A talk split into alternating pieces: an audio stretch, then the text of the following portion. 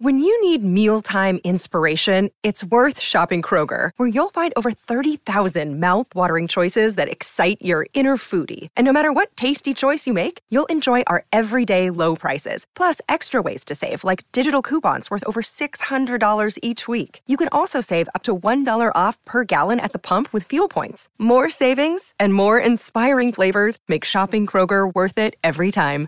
Kroger, fresh for everyone. Fuel restrictions apply. Forever. Dog.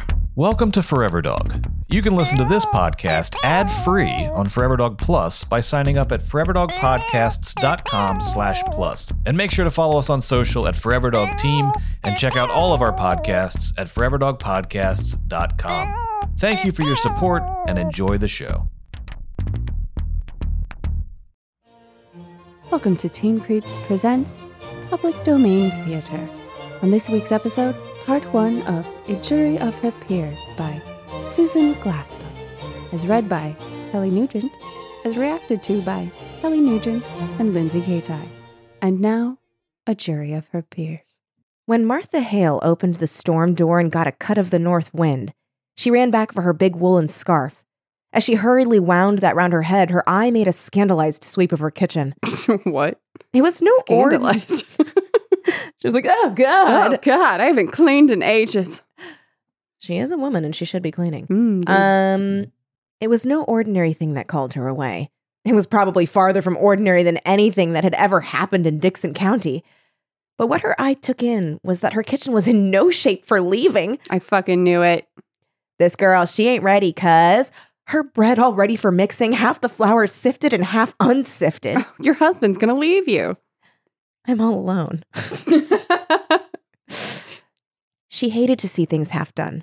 But she had been at that when the team from town stopped to get Mr. Hale, and then the sheriff came running in to say his wife wished, wished Mrs. Hale would come too, adding with a grin that he guessed she was getting scary and wanted another woman along. So she had Huh? dropped everything right where it was.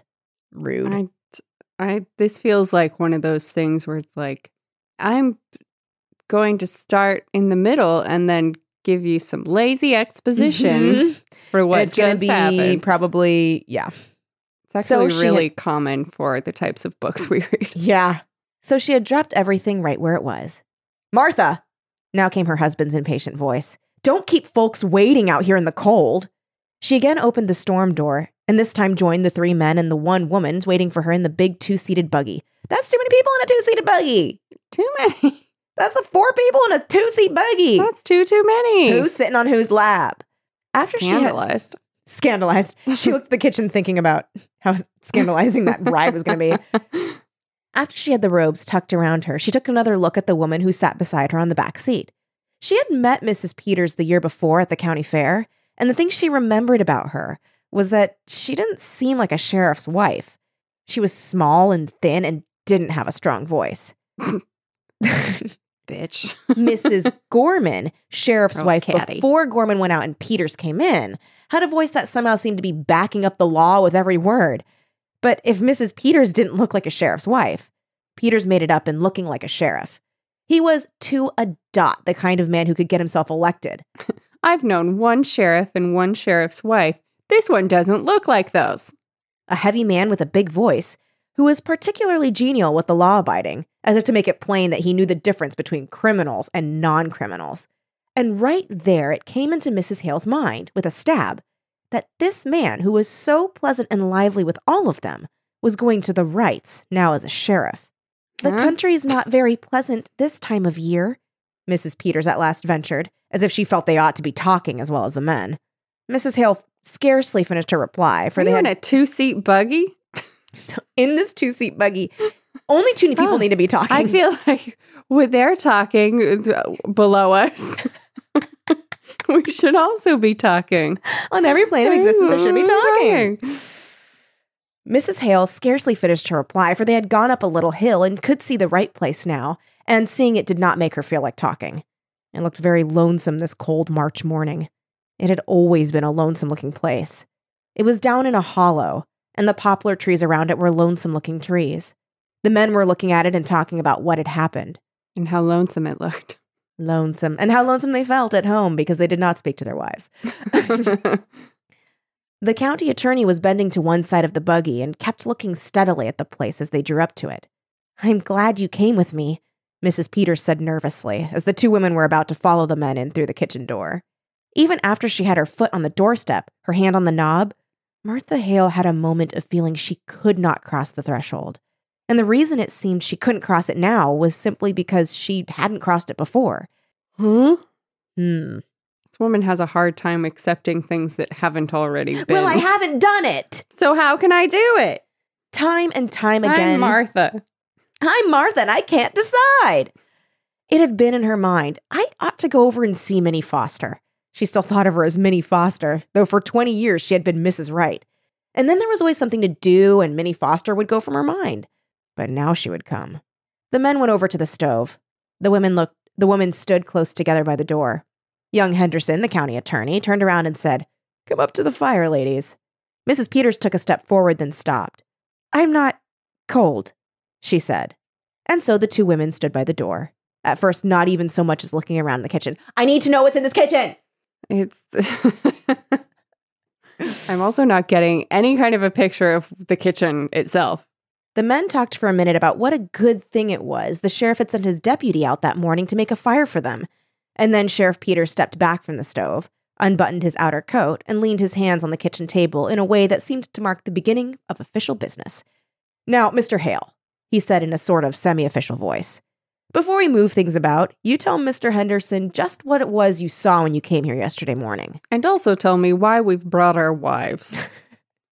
I always bring my wife to a crime scene, but why did you bring yours? Well, I always bring my wife to a kitchen. Also, why is the attorney here? No one know. knows. By the way, he said, has anything been moved?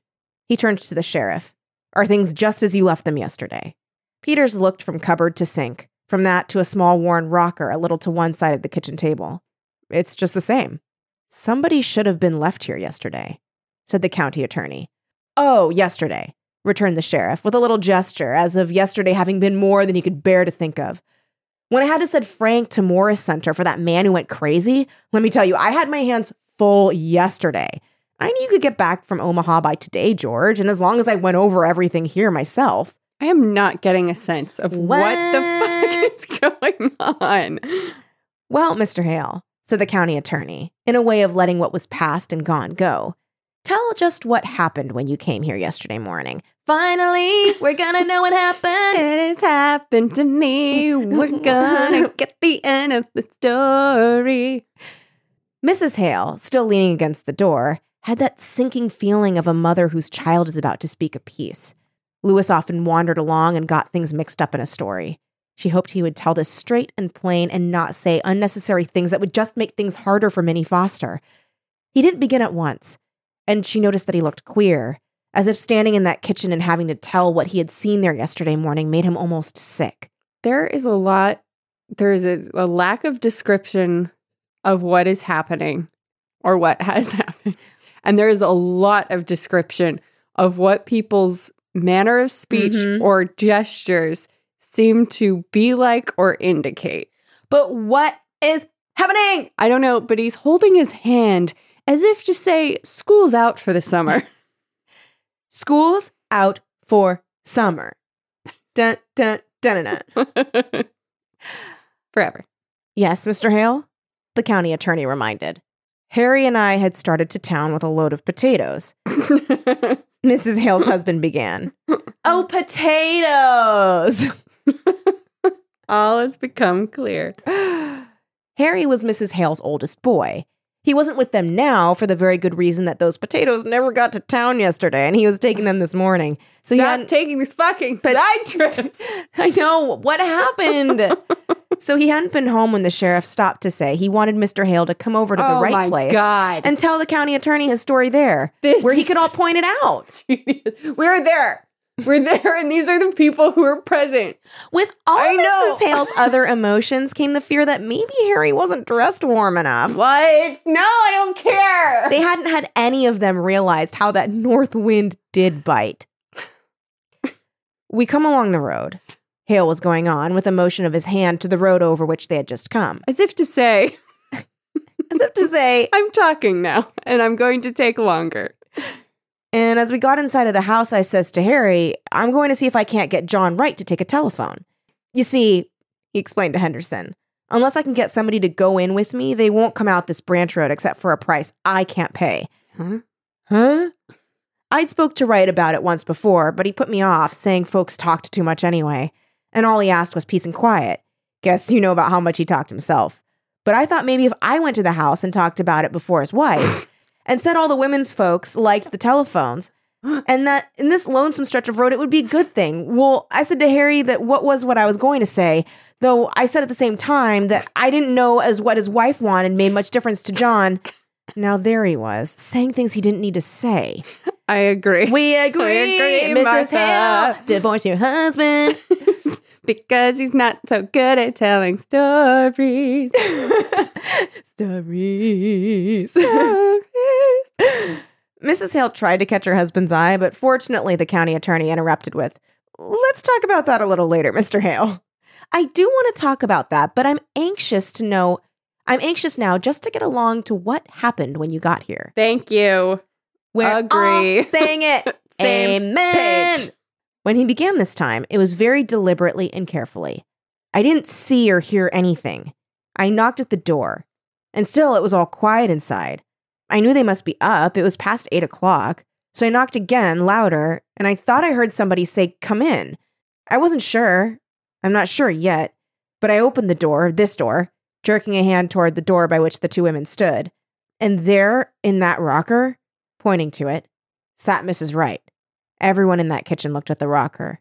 It came into Mrs. Hale's mind that the rocker didn't look in the least like Minnie Foster, Hmm? the Minnie Foster of 20 years before.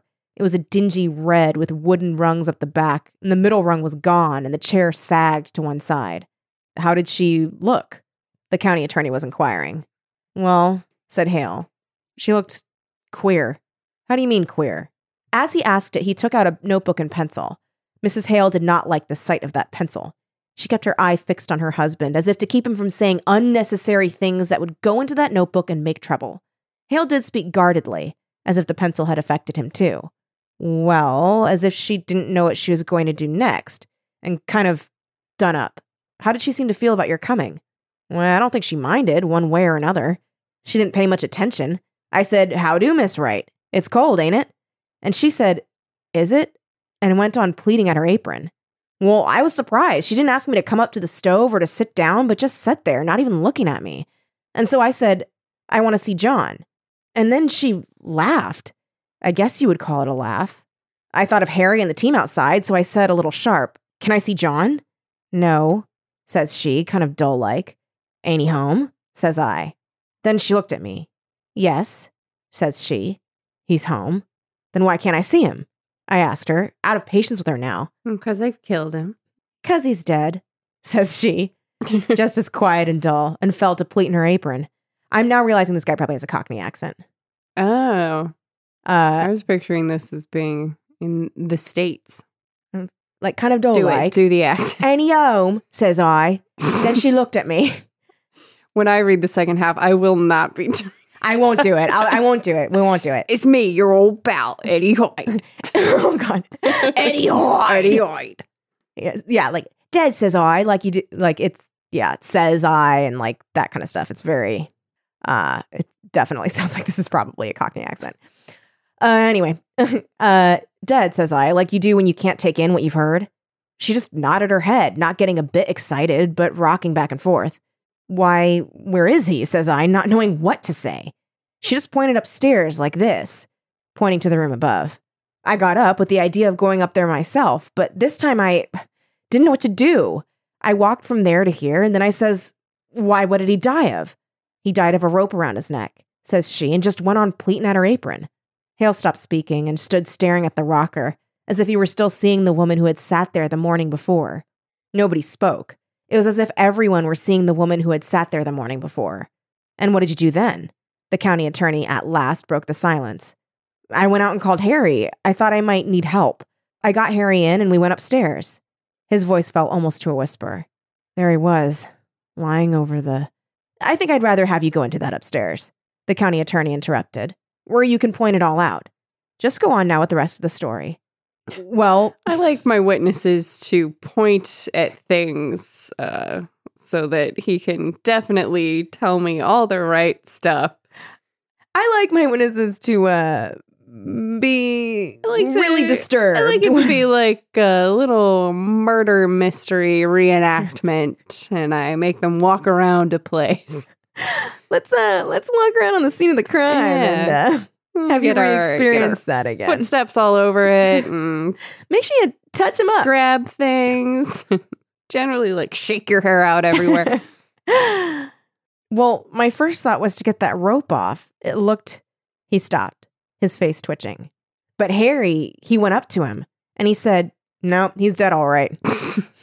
Harry's Harry's heartless. yeah. And we better not touch anything. So we went downstairs. She was still sitting that same way. Has anyone been notified? I asked. No, says she, unconcerned. Who did this, Mrs. Wright? said Harry. He said it businesslike, and she stopped pleating at her apron. She's like, "Look, I'm pleating at my apron. Can She you? can't stop Can you pleating. not? I'm busy pleating." What is pleating at your apron? Yeah, I can't tell if she's like. I guess she's just picking. Like she's like folding at it? Yeah. She's folding it? Probably folding it. I don't know, she says. You don't know? says Harry. Weren't you sleeping in the bed with him? Yes, says she, but I was on the inside. Somebody slipped a rope around his neck and strangled him and you didn't wake up? says Harry. I didn't wake up, she said after him. We may have looked as if we didn't see how that could be, for after a minute she said, I sleep sound. Wow, girl. I feel like I feel like maybe she did it. I feel like maybe she I did feel like maybe she killed him. Harry was going to ask her more questions, but I said maybe that weren't our business. Maybe we ought to tell her her story first, the coroner or the sheriff. So Harry went fast as he could over to High Road, the Rivers place, where there's a telephone. And what did she do when she knew you had gone for the coroner? The attorney got his pencil in his hand, all ready for writing. She moved from that chair to this one over here. Hale pointed to the small chair in the corner Riveting stuff. and just sat there with her hands together and looking down. No pleading. I got a feeling I got to make some uh, conversation, so I said I'd come in to see if John wanted to put in a telephone. What? Why? What? Are you the most boring dumb man alive? this guy is so Ugh, British. Well, He's like, oh, well, awkward. So, it's gotta uh, be proper. how's that telephone working out? I know. I was just Are you enjoying the party line? I guess he won't need a telephone Mm. anymore. So, uh, you like potatoes? Because uh, we still haven't delivered those potatoes. And at that, she started to laugh, and then she stopped and looked at me scared. At the sound of a moving pencil, the man who was telling the story looked up. I don't know, maybe it wasn't scared. He hastened. I wouldn't like to say it was. Soon Harry got back, and then Dr. Lloyd came, and you, Mr. Peters. And so I guess that's all I know that you don't. He said that last with a relief and moved a little, as if relaxing. Everyone moved a little. The county attorney walked toward the stair door.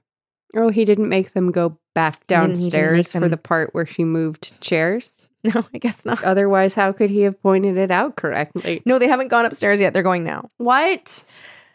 I guess we'll go upstairs first, then out to the barn and around there. Uh, He paused and looked around the kitchen. You're convinced there was nothing important here? He asked the sheriff. Well, there is that third chair that she moved to. Their chair's looking a little shifty. Uh, Keeps pleading. nothing that would point to any motive. The sheriff, too, looked all around as if to reconvince himself. Nothing here but kitchen things, he said, with a little laugh for the insignificance of ch- kitchen things. Martha was like, Mm. fuck you. I spend my life in a kitchen. I was scandalized by the state of my own. The county attorney was looking at the cupboard, a peculiar, ungainly structure, half closet and half cupboard, the upper part of it being built in the wall, and the lower part just the old fashioned kitchen cupboard. Okay. And great. As Did if, she shove herself in the cupboard? as if its queerness attracted him, he got a chair and opened the upper part and looked in. After a moment, he drew his hand away, sticky. Ew! what? Don't put your hand in there. Ew. It's the honey cupboard. that's where we It's one just, that's where we pour our Pour honey. honey in there. honey cupboard. that's such a good name. Um, the name of my new, new improv team. We're honey cupboard. Yeah. Uh, we need a one word suggestion to start this story. here's a nice mess, he said resentfully. The two women had drawn nearer, and now the sheriff's wife spoke. Oh, her fruit, she said. looking at Mrs. Hale for sympathetic understanding. Is that why they were brought there to clean up the kitchen? And they're like, this kitchen's a mess. There's fruit everywhere. She turned back to the county attorney and explained. She worried about when it turned so cold last night. She said the fire would go out and her jars might burst. Mrs. Peters' husband broke into a laugh. Well, can you beat the women held for murder and worrying about her preserves? Oh, fuck you. You are so fucked up. You make her care about that stuff and then you laugh at her for caring about it. Also, she's gone crazy. What do you want from her? The young attorney set his lips. I guess before we're through with her, she may have something more serious than preserves to worry about. Eat a dick, young attorney. Oh, well, said Mrs. Hale's husband with good natured superiority. Women are used to worrying over trifles. Eat a dick, and then we will pickle them and put them into jars. And hope that it freezes overnight so they burst out sticky. Oh, that's the dick cupboard. I'm sorry. The honey Oh, cupboard's on the other side of the kitchen. Ooh, honey. honey pot. Vagina. The two women moved a little closer together. Neither of them spoke. The county attorney seemed suddenly to remember his manners and think of his future. And yet, said he with the gallantry of a young politician, for all their worries, what would we do without the ladies? Oh, don't worry about it. We don't even have the vote yet, so you don't need to worry your pretty little young head. The women did not speak, did not unbend. He went to the sink and began washing his hands Why? Oh, sticky. because they're sticky I from the honey Sorry. cupboard. From that dick cupboard. He turned to wipe them on the roller towel, whirled it for a cleaner place. Dirty towels. Not much of a housekeeper, would you say, ladies? He kicked his foot against some dirty pans under the sink. There's a great deal of work to be done on a farm. Look, she was being beaten by that husband. I guarantee, it. You're going to like, the, way, you look. I guarantee, it. That's exactly the tone and volume with how that man says that. There's a great deal of work to be done on a farm, said Mrs. Hale stiffly. To be sure, and yet, with a little bow to her, I know there are some Dickson County farmhouses that do not have such roller towels. Look, keep that up and we're going to preserve your dick in a jar. Your dick is gonna go Gonna in a cook jar. that. Going cook- to sugar it. Cook it up, sugar it, cook it, and then mash it. Masticate, masticate. uh, he gave it a pull to expose its full length again. Sorry.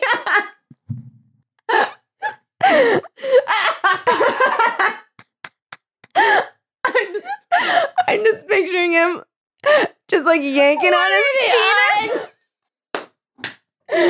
what are the odds? okay. That was weird. That was weird. Those towels get dirty awful quick. Men's hands aren't always as clean as they might be. Everything just So crazy. sounds like it's connected to a dick now. Ah, Uh. loyal to your sex, I see. He laughed. He stopped and gave her a keen look. But you and Mrs. Wright were neighbors. I suppose you were friends too. Martha Hale shook her head. I've seen enough of her of late years. I've not been in this house. It's more than a year. And why was that? You didn't like her? I liked her well enough, she replied with spirit. Farmers' wives have their hands full, Mr. Henderson. And then she looked around the kitchen. Yes, it never seemed a very cheerful place, said she, more to herself than to him. No, he agreed. I don't think anyone could call it cheerful. she was being beaten to a pulp. I shouldn't say she had the homemaking instinct. Well, I don't know as Wright had either, she muttered. You mean they didn't get on very well? He was quick to ask. No, I didn't mean anything. She answered with decision. They are guarded as fuck. Yeah, they are British. I mean, I guess that makes for a good witness because then you're not like building a case for anyone one way or the other. Mm-hmm. Uh, as she turned a little, as she turned a little away from him, she added, "But I don't think a place would be any cheerfuler for John Wright's being in it. I'd like to ask you about that a little later, Mrs. Hale," he said. "I'm anxious to get the lay of things upstairs now." He moved toward the stair door, followed by the two men. I don't suppose anything Mrs. Peters does will be all right? The sheriff inquired. She was to take in some clothes for her, you know, and a few little things. We left in such a hurry yesterday. Hmm? I don't know what the fuck he's talking about. Yep. The, co- the county attorney looked at the two women whom they were leaving alone there among the kitchen things. Why did they bring them? To leave them alone among the kitchen Why things. Why are they there?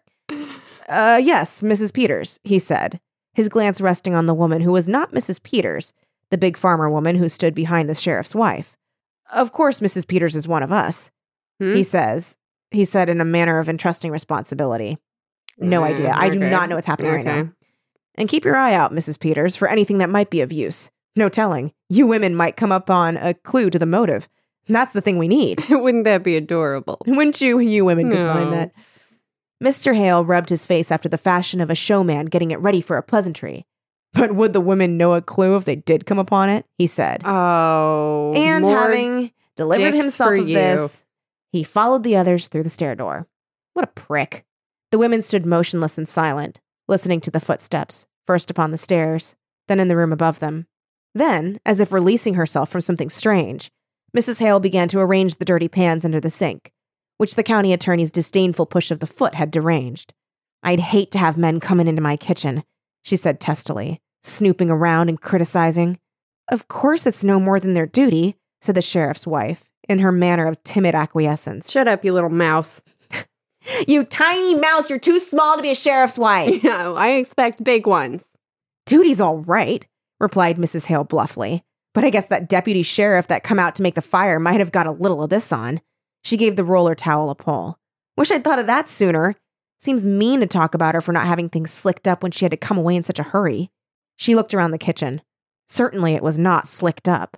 Her eye was held by a bucket of sugar on a low shelf. The cover was off the wooden bucket, and beside it was a paper bag, half full. Mrs. Hale moved toward it. She was putting this in here, she said to herself, slowly. She thought of the flour in her kitchen at home, half sifted, half not sifted. She had been interrupted and had left her things half done. What had interrupted Minnie Foster? Why had that work been left half done? Mm, he started to beat her. hmm She made a move as if to finish it. Unfinished things always bothered her. And then she glanced around and saw that Mrs. Peters was watching her.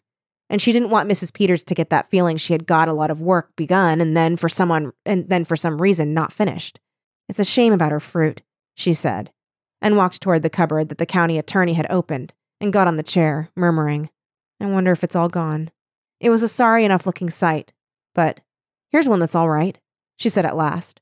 She held it toward the light. This is cherries, too. She looked again. I declare I believe that's the only one. With a sigh, she got down from the chair, went to the sink, and wiped off the bottle. She'll feel awful bad after all her hard work in the hot weather. I remember the afternoon I put up my cherries last summer. She set the bottle on the table, and with another and with another sigh, started to sit down in the rocker. But she did not sit down. Something kept her from sitting down in that chair. She straightened, stepped back, and half turned away, stood looking at it, seeing the woman who sat there pleating at her apron. The thin voice of the sheriff's wife broke in upon her. I must be getting those things from the front room closet. She opened the door into the other room, started in, stepped back. You coming with me, Mrs. Hale? She asked nervously. You. You could help me get them. They were soon back. The stark coldness of that shut up room was not a thing to linger in. My, said Mrs. Peters, dropping the things on the table and hurrying to the stove. Mrs. Hale stood examining the clothes the woman who was being detained in town had said she wanted. They really cut that part. Yeah. Was there a jump in the no. in the page? So they just like It's went literally the other the same room and they're like, and uh, then- and then whoa. that's weird. Um, they were back. and we got the things. Okay. Um, right was close, she exclaimed, holding up a shabby black skirt that bore the marks of much making over. I think maybe that's why she kept so much to herself. I suppose she felt she couldn't do her part, and then you don't enjoy things when you feel shabby. She used to wear pretty clothes and be lively when she was Minnie Foster, one of the town girls singing in the choir, but that, oh, that was 20 years ago. With a carefulness in which there was something tender, she folded the shabby clothes and piled them at one corner of the table. She looked at Mrs. Peters, and there was something in the other woman's look that irritated her. She don't care, she said to herself. Much difference it makes to her whether Minnie Foster had pretty clothes when she was a girl. Then she looked again, and she wasn't so sure. In fact, she hadn't at any time been perfectly sure about Miss Peters. Mrs. Peters. Apologies, Oh, apologies, apologies, Wow, apologies, scandalous. apologies. She had that shrinking manner, and yet her eyes looked as if they could see a long way into things. This all you want to take in? asked Mrs. Hale. No, said the sheriff's wife. She said she wanted an apron. Funny thing to want. For. Clayton. For Playton, she ventured in her nervous little way. For there's not much to get you dirty in jail, goodness knows. But I suppose just to make her feel more natural, if you're used to wearing an apron. She said they were in the bottom drawer of this cupboard. Yes, here they are. And then her little shawl that always hung on the stair door. She took the small gray shawl from behind the door leading up upstairs and took a minute looking at it. Suddenly, Mrs. Hale took a quick step towards the other woman. Mrs. Peters. Hmm? Yes, Mrs. Hale? Do you think she did it? Is that where we're ending? That's where we're ending. Wow. It took her 10 pages to get to.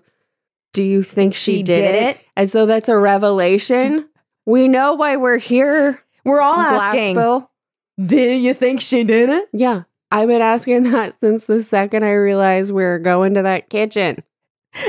It did start to like pick up to You know where I was interested because I stopped uh talking. Well, it picked up when the men left. True. It totally did because it's That's just true them. because then they got to be them. Yeah, they got to be them. Is Interesting. I wonder if we're gonna feel differently about the beginning of it once we get through I it. hope so. We're just doing a little cha-cha in place. Cha-cha real smooth. Da-da-da, da-da-da. So that was part one of A Jury of Her Peers by Susan Glaspell, suggested by one of our Patreon listeners. We hope that you are enjoying this. We will see you next week for part two. This has been King Creeps Presents Public Domain Theater.